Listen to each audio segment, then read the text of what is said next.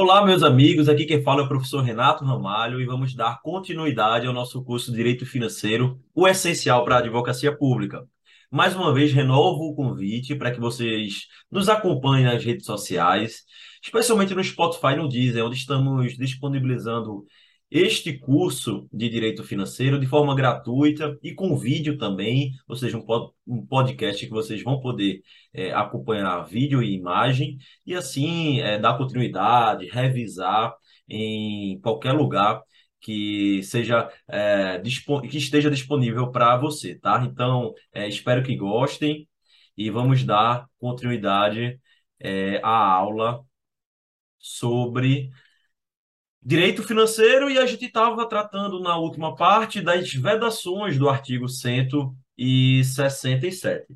Meus amigos, eu queria dar continuidade com vocês abordando o inciso 12 do artigo 167.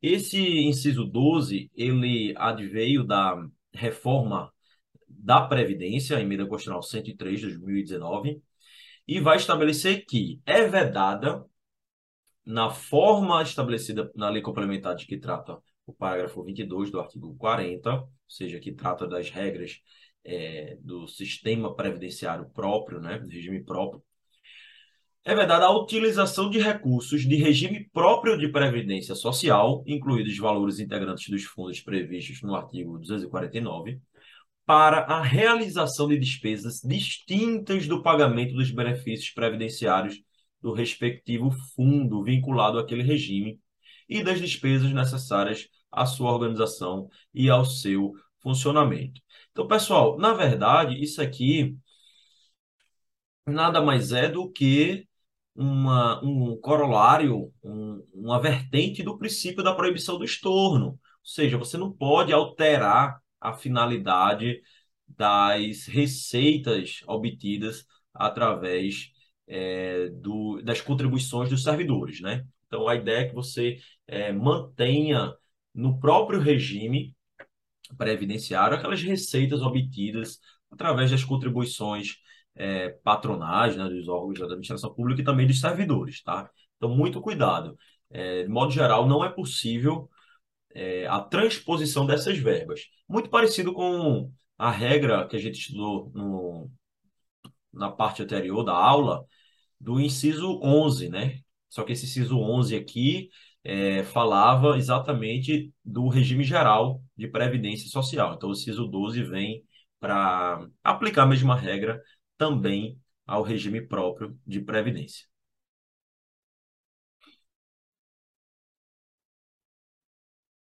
E aqui duas inovações surgidas com a chamada PEC emergencial, que deu origem à Emenda Constitucional 109 de 2021. Trouxe as seguintes vedações ao artigo 167. Inciso 13.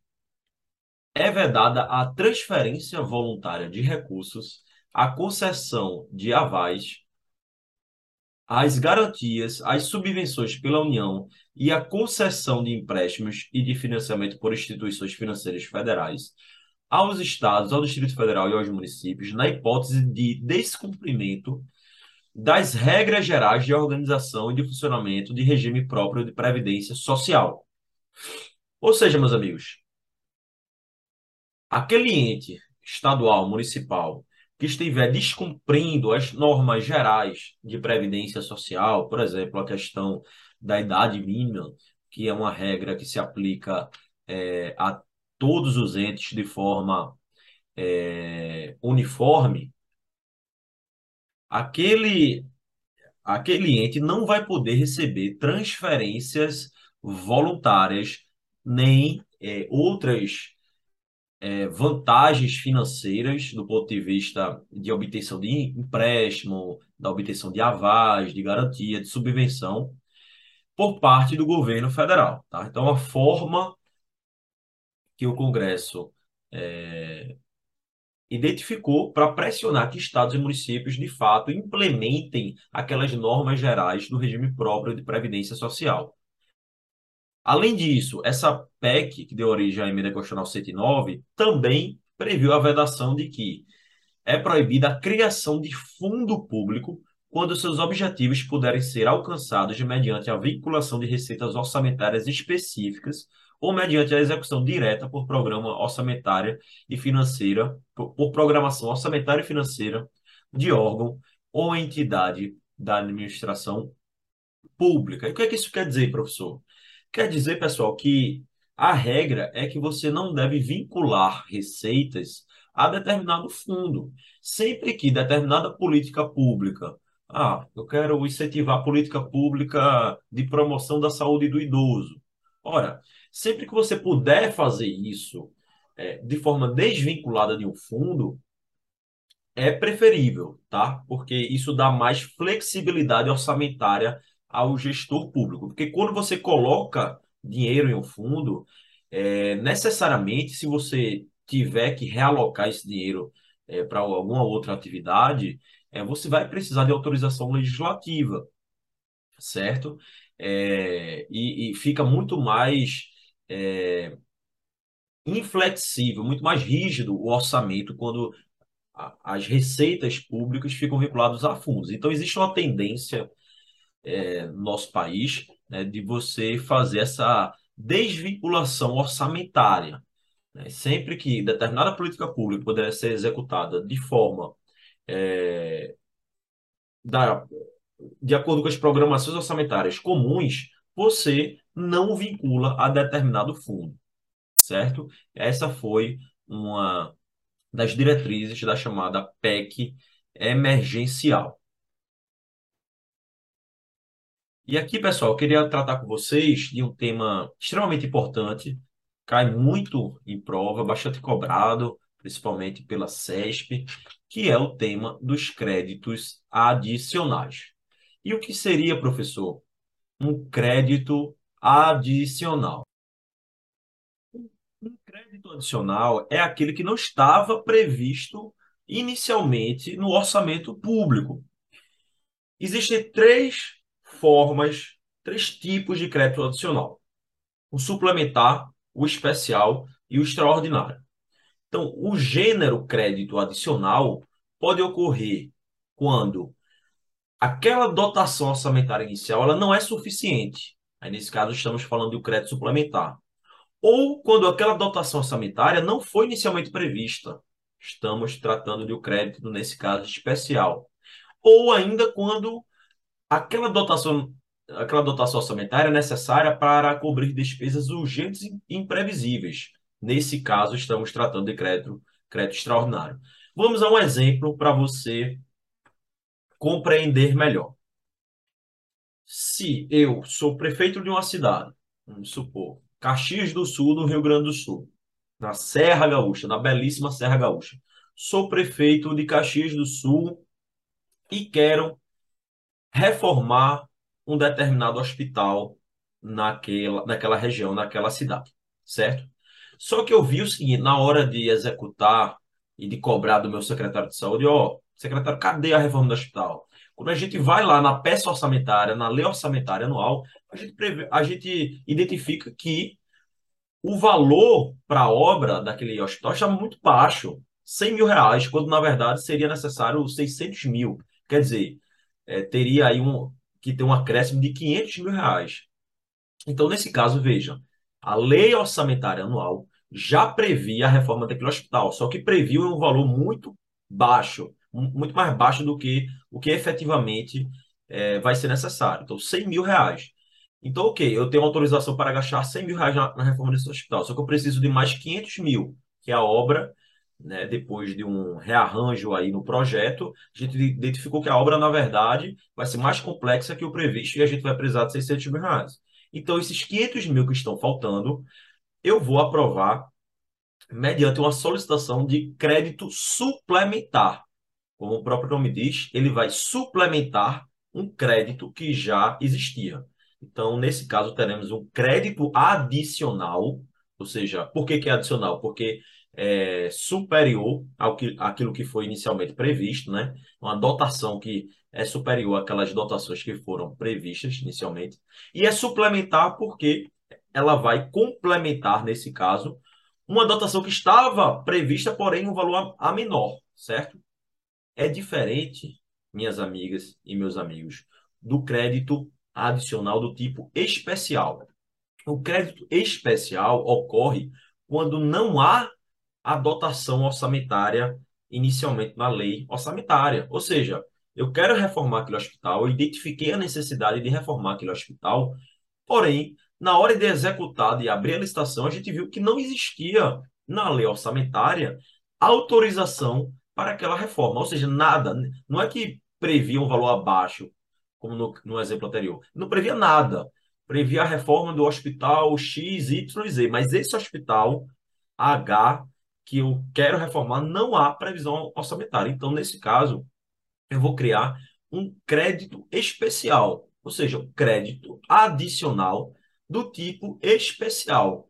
Aí vai haver, então, a abertura, a autorização orçamentária para uma despesa que não foi inicialmente prevista na Lua.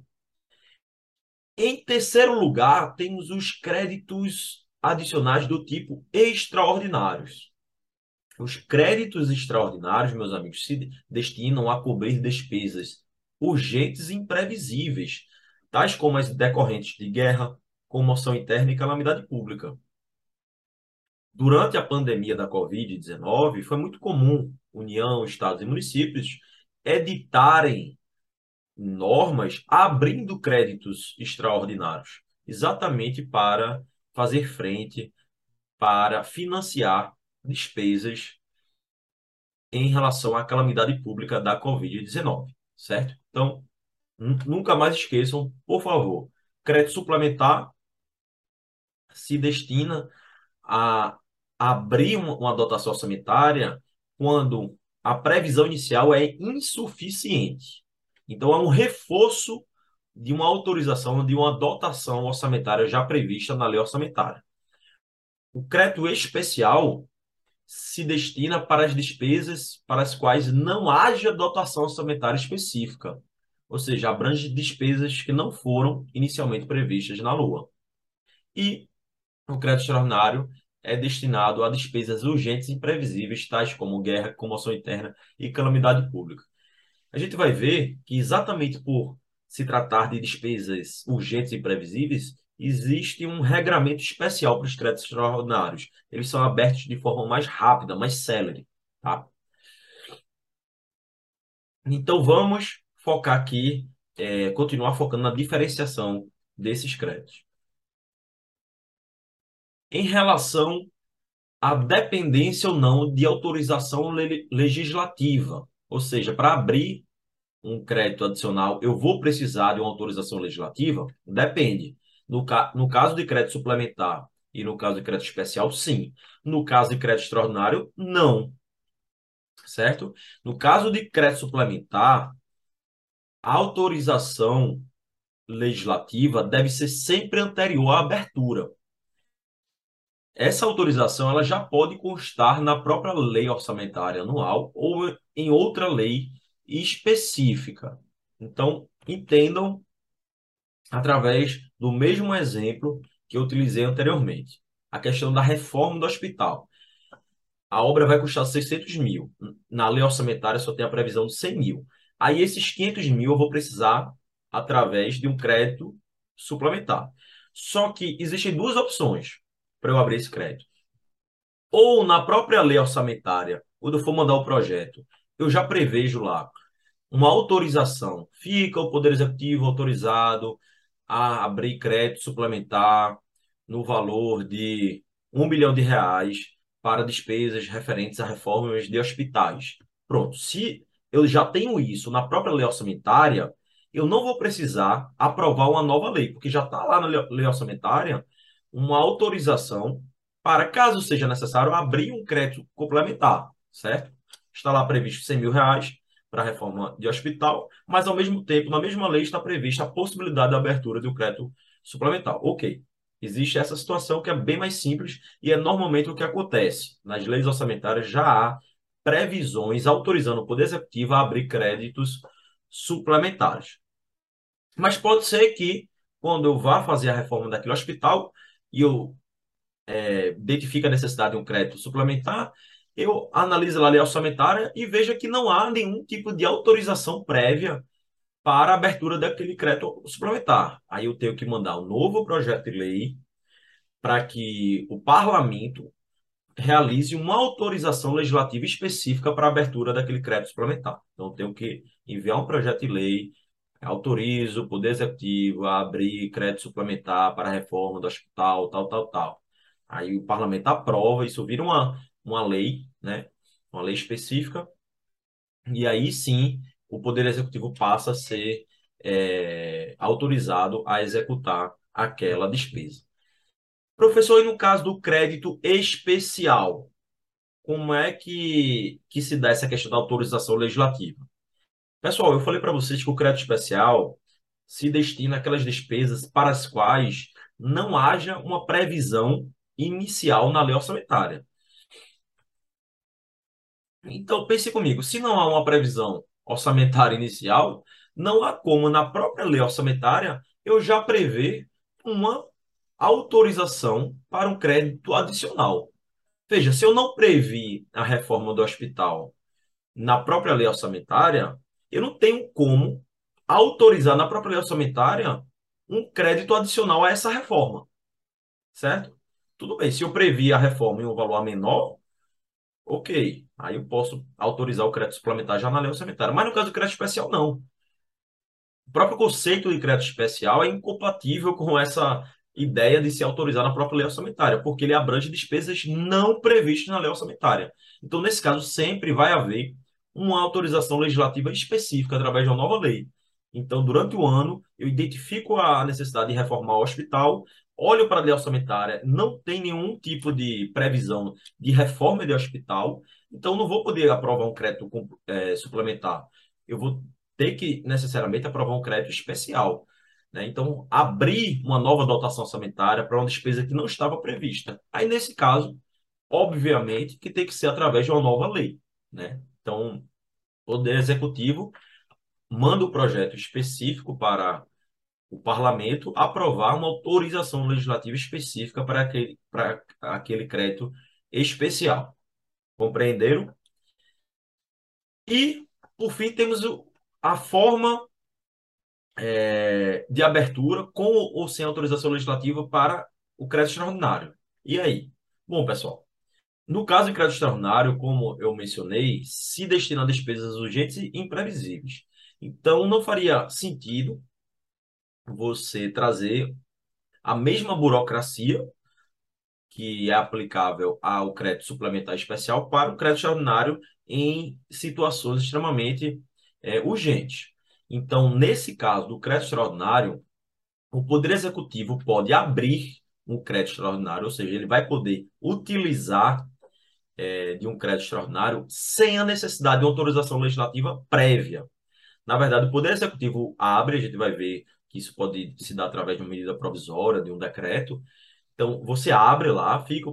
É, é, este decreto abre o crédito extraordinário é, no valor de um milhão de reais para a reforma do hospital tal, destinado a atender pacientes é, acometidos pela Covid e para enfrentar os efeitos da pandemia da Covid 2019. Então, isso foi bastante comum durante os períodos mais críticos da pandemia. Então, é possível você abrir esse crédito extraordinário e somente depois é que se vai dar conhecimento ao Poder Legislativo. Então, você abre e informa o Poder Legislativo que vai, então, é, utilizar esse crédito extraordinário, tá?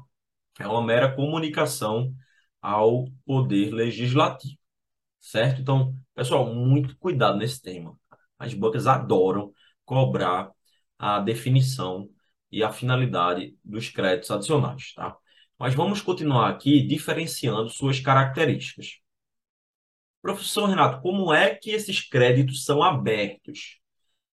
O que, o que é a, abrir um crédito, pessoal? Abrir um crédito é você formalizar que você tem aquele crédito é, para a sua, sua utilização, certo?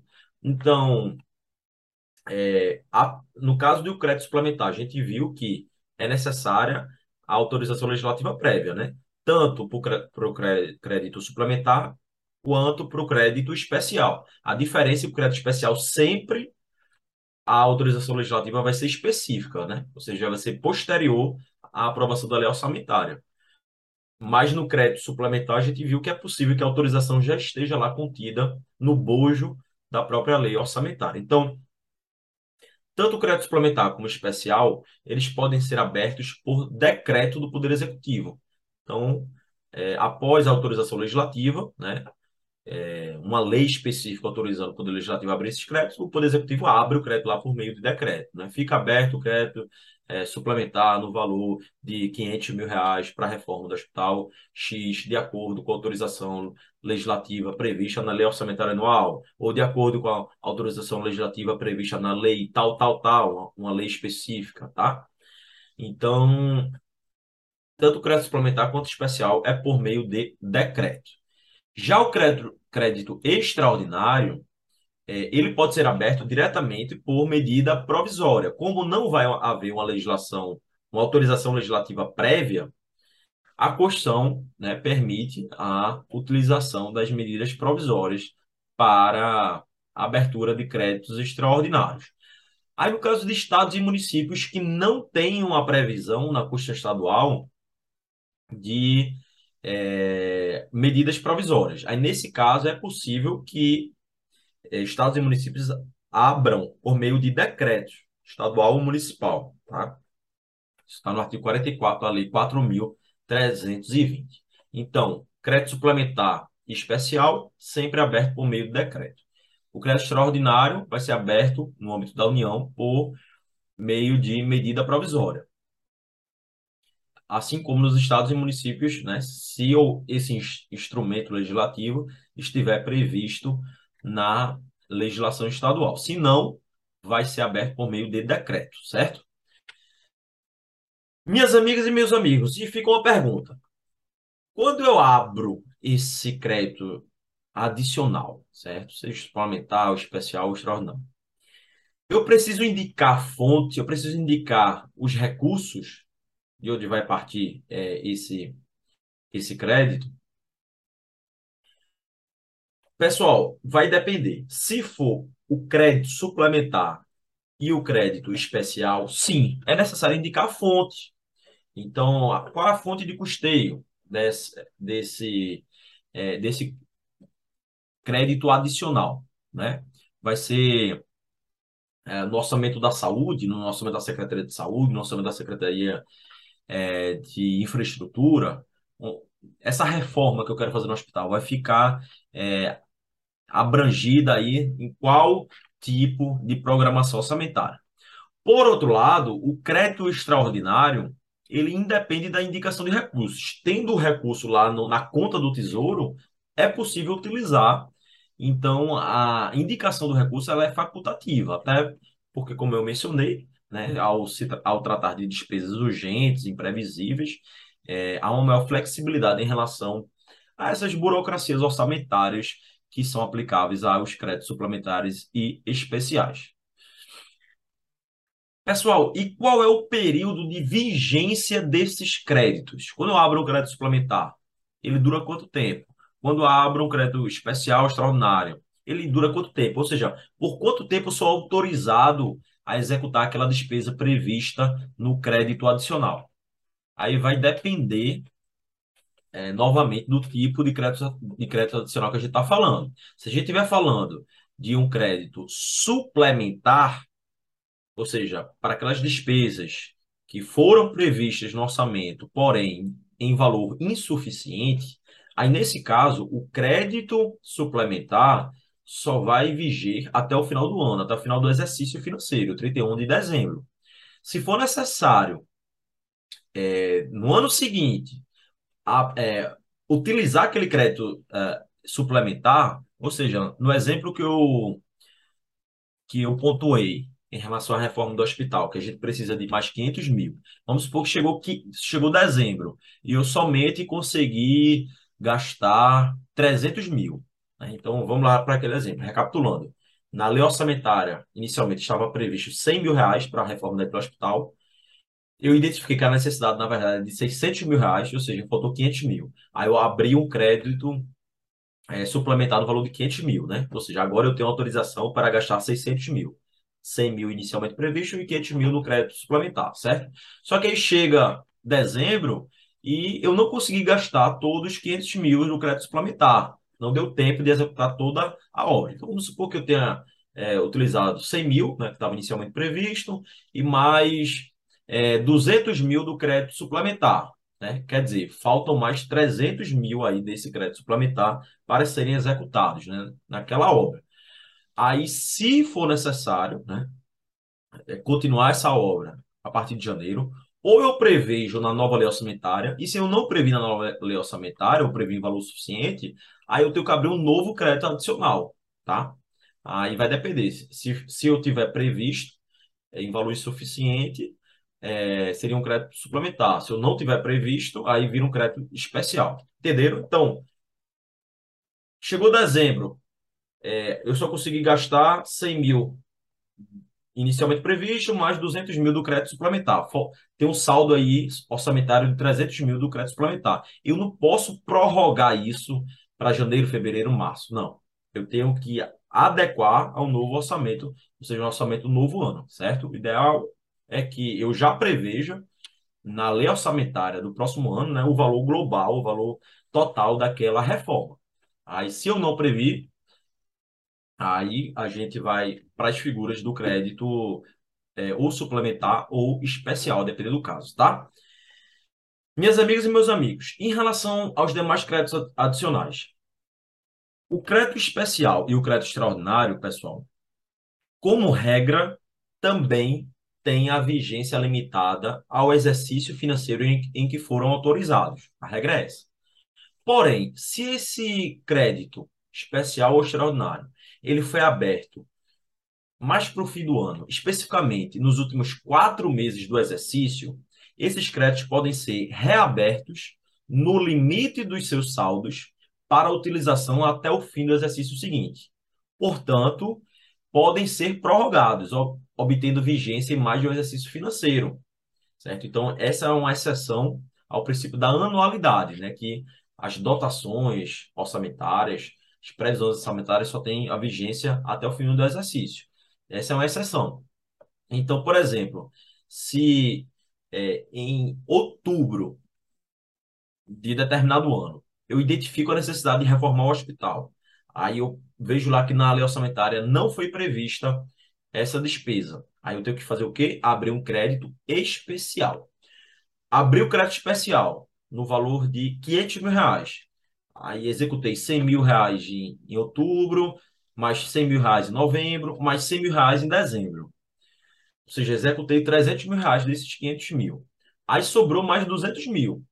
Aí, nesse caso, eu posso simplesmente editar um decreto e reabrir o crédito especial em janeiro. Eu continuo executando aquele crédito especial, certo? Eu, eu não preciso aprovar um novo crédito especial, mandar uma nova lei para o parlamento, projeto de lei para o parlamento, entendeu? A mesma coisa acontece com os créditos extraordinários. Então, tanto especial quanto extraordinário, eles podem ser reabertos no ano seguinte, se foram abertos é, nos últimos quatro meses. O que não pode é eu abrir um crédito especial em maio e aí eu não consigo executar ele até dezembro e aí eu reabro em janeiro. Aí não pode, porque necessariamente para haver essa reabertura o crédito ter sido aberto nos últimos quatro meses do exercício. Compreendido? Muito cuidado, meus amigos, que realmente cai muito em prova toda é, todo esse regramento sobre os créditos adicionais. E aí, pessoal, vamos para as fontes para abertura de créditos adicionais especiais. Lembrem, aqui eu falei que para créditos suplementares e para créditos especiais é necessária a indicação dos recursos de onde é que vai partir os recursos, certo? Ah, então, em, quais são as possibilidades que existem para o gestor público indicar a fonte para a abertura desses créditos especiais ou suplementares? Veja que, inclusive, é um tema que foi cobrado recentemente na prova de procurador do Distrito Federal pelo CESP 2022. É, essas fontes para abertura de créditos adicionais estão no artigo 43 da Lei 4.320 e no artigo 166, parágrafo 8 da Constituição. Então, a primeira hipótese, superávit financeiro.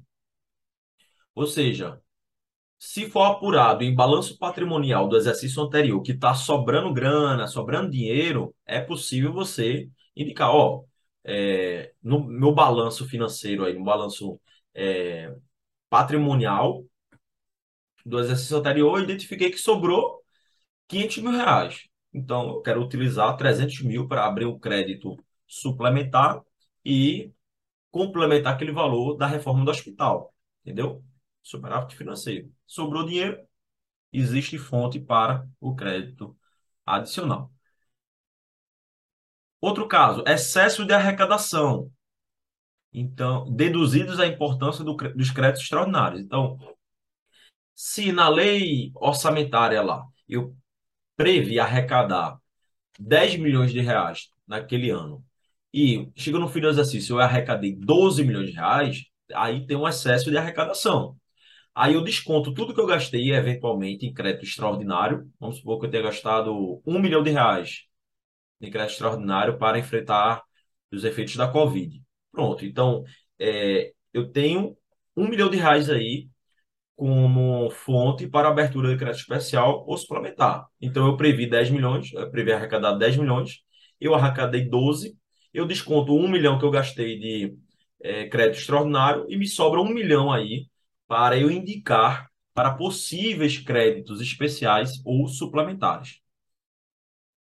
Além disso, a anulação total ou parcial de dotações orçamentárias, ou seja, a anulação de despesas previstas na lei orçamentária anual.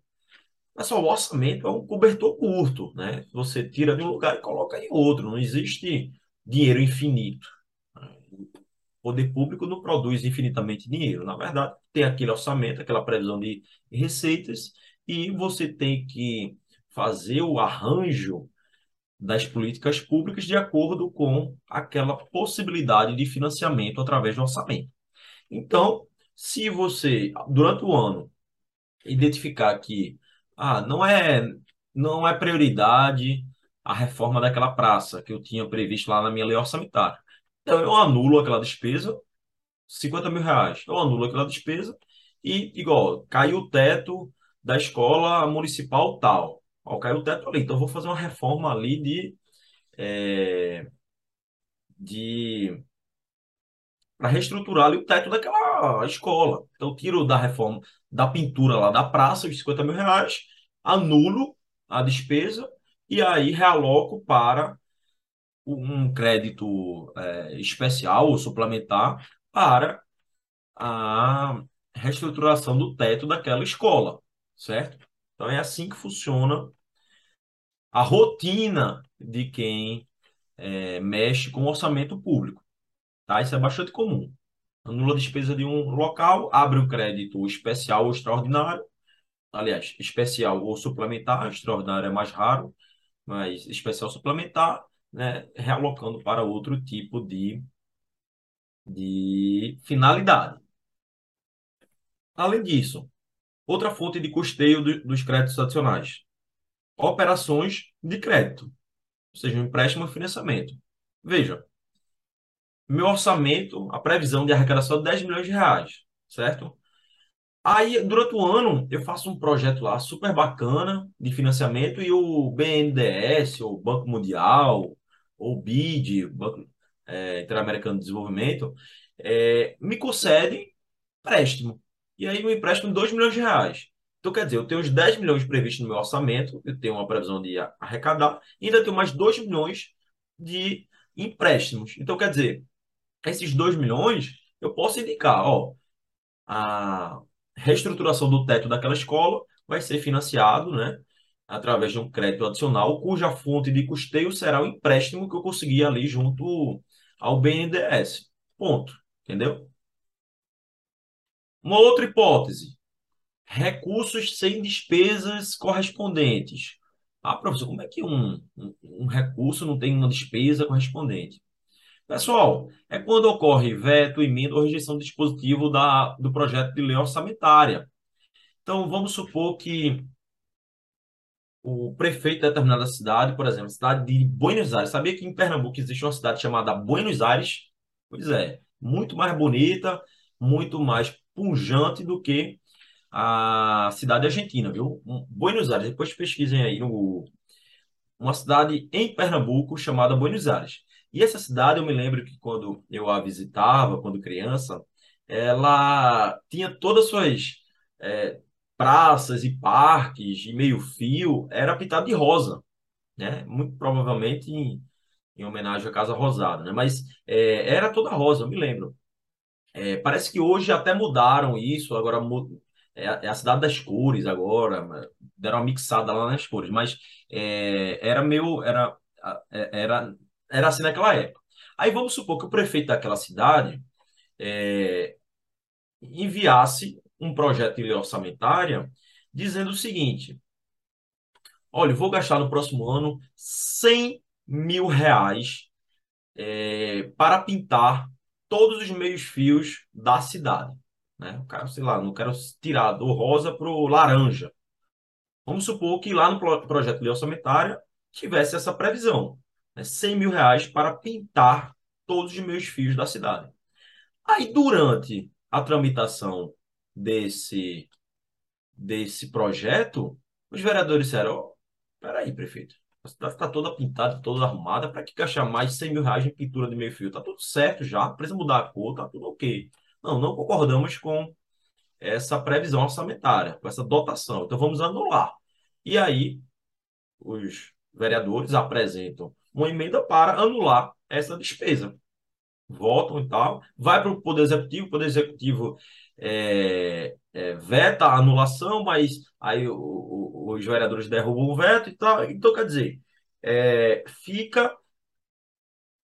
É, no final das contas, a gente sabe que fica à vontade do Poder Legislativo, né? Então, é, nesse caso, com a anulação da despesa, está sobrando aí 100 mil reais no orçamento.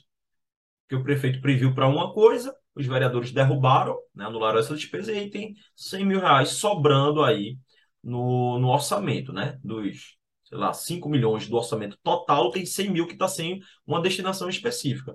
Aí, nesse caso, é possível que é, esses 100 mil sejam fontes para créditos adicionais, especiais e suplementares. Você pode pegar esses 100 mil e indicar, ó, vou abrir um crédito é, suplementar para reformar o teto da escola tal, né, indicando como fonte exatamente esse recurso que sofreu, então, uma anulação de despesa por parte do parlamento. Entenderam? Lembrando que os créditos extraordinários não estão submetidos à exigência legal de recursos disponíveis no orçamento. Né? Claro que o recurso ele tem que estar na conta do Tesouro, né? municipal, estadual ou federal, mas basta existir aquele recurso. Existindo aquele recurso, você não precisa indicar no orçamento. Quando a gente fala dotação orçamentária, pessoal, tem nada a ver com conta, conta bancária, conta financeira. Aquela dotação orçamentária, autorização de despesas, a gente está falando da peça orçamentária, da lei orçamentária anual, que é o, o arranjo orçamentário do poder público. Às vezes você tem um orçamento de é, um milhão de reais e na conta tem dois milhões. Ou então tem um orçamento de um milhão de reais e na conta só tem 500 mil reais. Tá? Isso, isso é, é bastante comum, inclusive.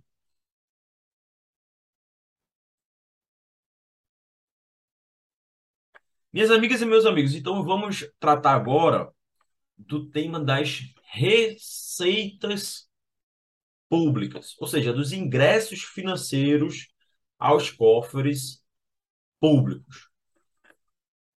Obviamente, pessoal, que as receitas públicas são as formas pelas quais o poder público se financia para a execução de políticas públicas.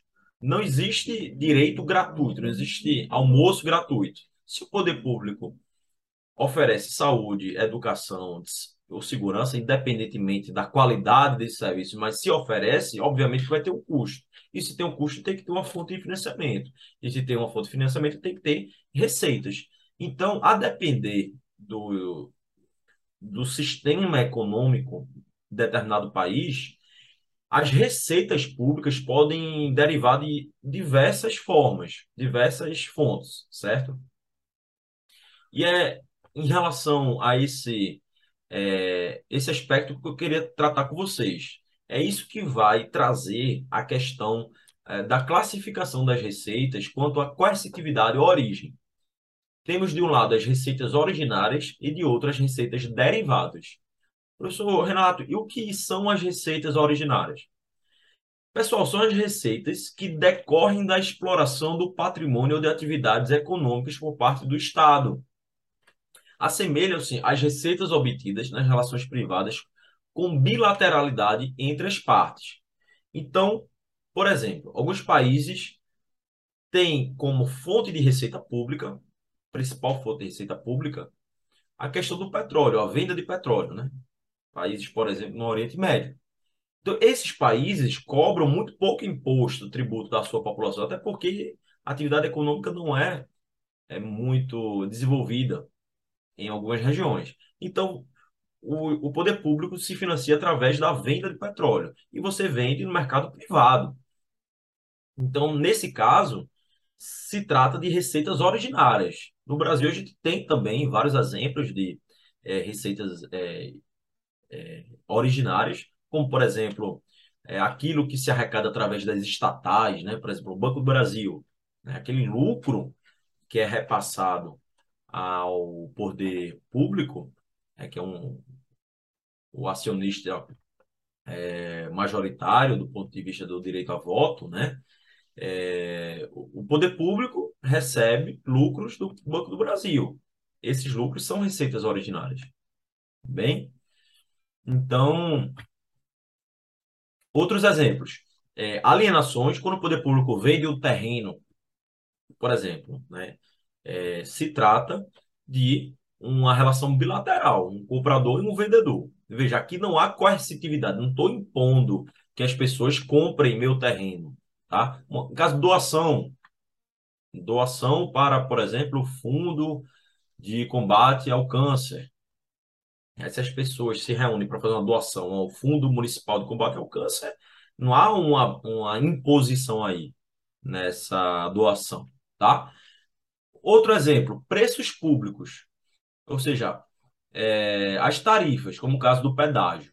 Não há uma imposição. Você se é, explora aquele serviço, na verdade, se você é, é usuário daquele serviço, né, você paga aquela tarifa, né, em um regime de direito privado, não um regime de direito público, como ocorre com as taxas. Mas é, enfim, por exemplo, a questão das mensalidades em cursos de pós-graduação em universidade pública. O STF já disse. Você pode cobrar é, cursos, em cursos de especialização em universidades públicas, você pode cobrar mensalidades. Essas mensalidades têm natureza jurídica de preço público, uma tarifa, né? um, é um serviço é, facultativo. Tá? Então, nesse caso, também se trata de receita originária, não há coercitividade. É o caso também das loterias, né? Aquela, aquele lucro que o poder público tem com as loterias. Né? Temos vários exemplos de loterias federais, loterias estaduais. Não se trata de uma receita cobrada com coercitividade, mas sim com bilateralidade. Tá? É, registrando novamente no Brasil uma receita ínfima, mas muito significativa em, em países exploradores de petróleo. Aí, nesse caso, pessoal, quanto à coercitividade ou origem, temos uma outra espécie de receita que são as receitas derivadas. Estas sim, muito comuns no Brasil, que são as receitas derivadas, lembrem, quando se falar de receitas derivadas, vinculem ao poder estatal, receitas derivadas do poder de império do Estado, do poder estatal. Ou seja, são arrecadadas com coercitividade arrecadação coercitiva. Não há bilateralidade, não há interesses é, mútuos e bilaterais, mas uma imposição estatal. Os exemplos clássicos são os tributos, né? o ICMS, o IPVA, imposto de renda. O contribuinte ele não paga imposto porque quer, mas porque deve. É, há uma coercitividade estatal, inclusive, se você não pagar é, o imposto devido, isso pode ocasionar sanções na esfera administrativa, fiscal e até mesmo criminal. Além disso, as multas, uma multa de trânsito, por exemplo, é cobrada de forma coercitiva. Você não escolhe é, pagar ou não pagar a multa. Na verdade, é uma cobrança coercitiva. Então, as receitas derivadas, que abrangem os tributos, são as principais formas de financiamento das políticas públicas em educação, em segurança, em infraestrutura, em ciência e tecnologia. No Brasil, é a principal forma de é, execução das políticas públicas. Existe até, na verdade, na maioria dos países ocidentais, né?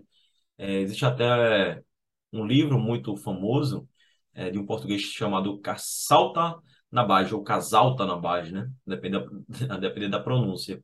E ele fala no dever fundamental de pagar impostos. Exatamente nessa concepção de que impostos, né, que são exemplos de receitas derivadas, é, são instrumentos necessários para garantir o bem-estar social, né, através dos serviços públicos. Muito bem, pessoal. Então, é, algumas observações, tá? Observação número um.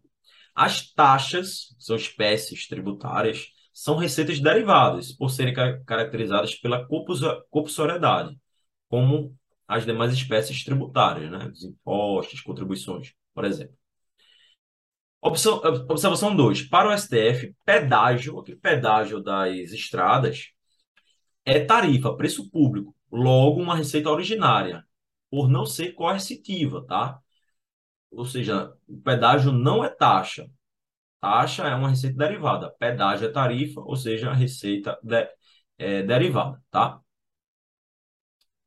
É, melhor dizendo, é, é, pedágio é tarifa, logo receita originária, enquanto taxa é uma receita derivada. E aí temos então a súmula 545 do STF, que vai dizer exatamente isso. Abre aspas. Preços de serviços públicos e taxas não se confundem, porque estas, ou seja, as taxas, diferentemente daqueles, ou seja, os preços públicos, são compulsórias e têm sua cobrança condicionada à prévia autorização orçamentária em relação à lei que as instituiu. Então, muito cuidado em relação à caracterização de preços preços públicos e tarifas como receita originária e taxas como receitas derivadas. Aí, além disso, em relação a um outro tipo de classificação das receitas, ou seja, quanto à previsão no orçamento, ou seja, se a, pre... se a receita está ou não prevista no orçamento. E quando é que eu devo prever uma receita no orçamento, pessoal? Ou seja, todo ingresso público, tudo que entra lá na minha conta, na conta do Tesouro, são receitas orçamentárias? Não, não necessariamente.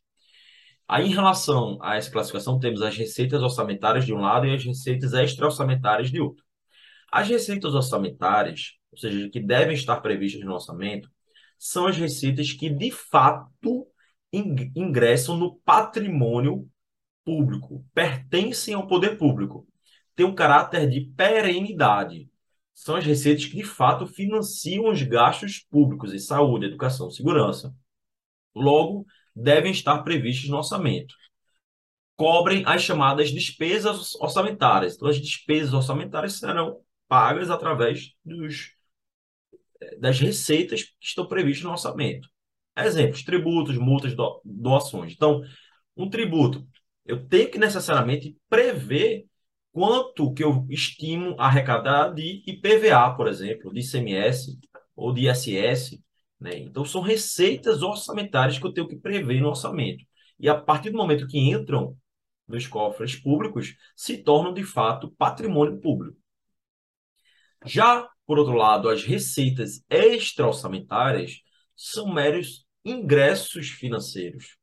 Ou seja, são receitas que não acrescentam de fato ao patrimônio público, não pertencem ao poder público.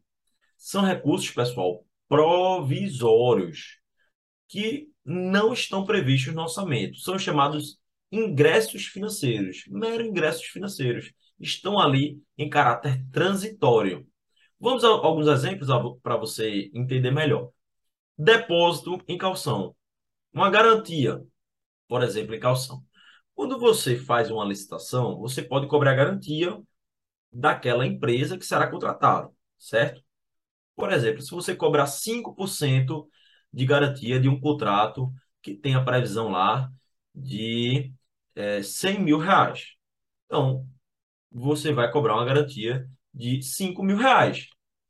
Essa garantia pode ser calção, ou seja, o contratado vai fazer um depósito de calção, vai depositar na conta do tesouro aqueles 5 mil reais e ao final do contrato, se tudo ocorreu é, de forma correta, toda a execução foi correta, o poder público tem a obrigação de devolver integralmente, com as correções monetárias, esse valor depositado a título de garantia.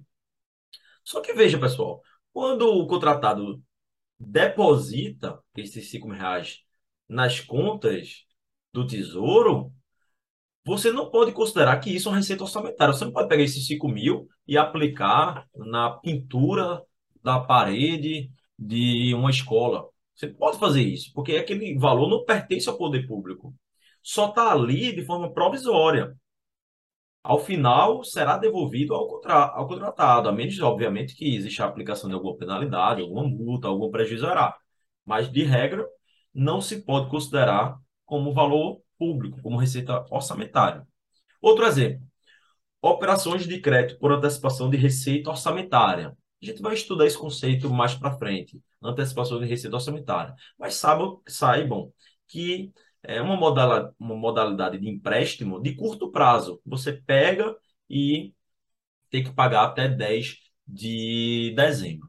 Por ser é, de curto prazo, você paga dentro do mesmo ano, você não tem como prever isso no orçamento, tá? Você pega em, em junho e paga em setembro. Então, é, são é, necessidades que surgem ao decorrer do ano.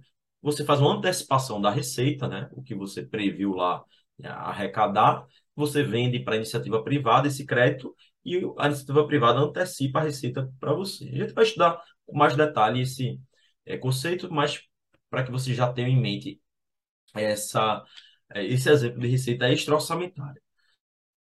Outro exemplo. Outro exemplo de receita extra-orçamentária.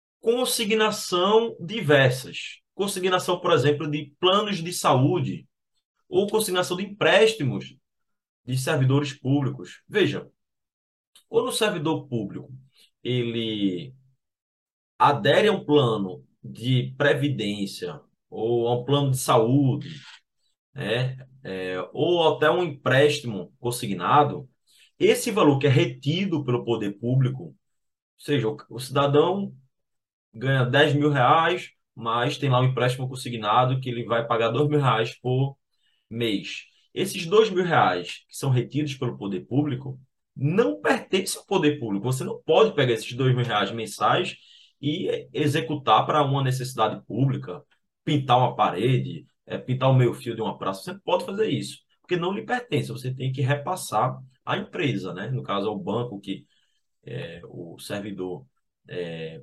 realizou o empréstimo consignado, ou ao plano de saúde que ele aderiu, plano de previdência complementar. Então, essas consignações são exemplos de receitas extra-orçamentárias, ou seja, meros ingressos transitórios na conta do poder público. Tá? Outro exemplo, desconto previdenciário nas remunerações, aquelas contribuições previdenciárias para o regime geral, regime próprio de previdência social. Aquilo não pertence ao poder público, aquilo serve para financiar as contribuições, a, a, os benefícios da previdência. Tá? Outro exemplo são as receitas destinadas à inscrição em restos a pagar, ou seja, aquelas receitas destinadas a é, cobrir as despesas que foram empenhadas, mas não pagas no exercício financeiro.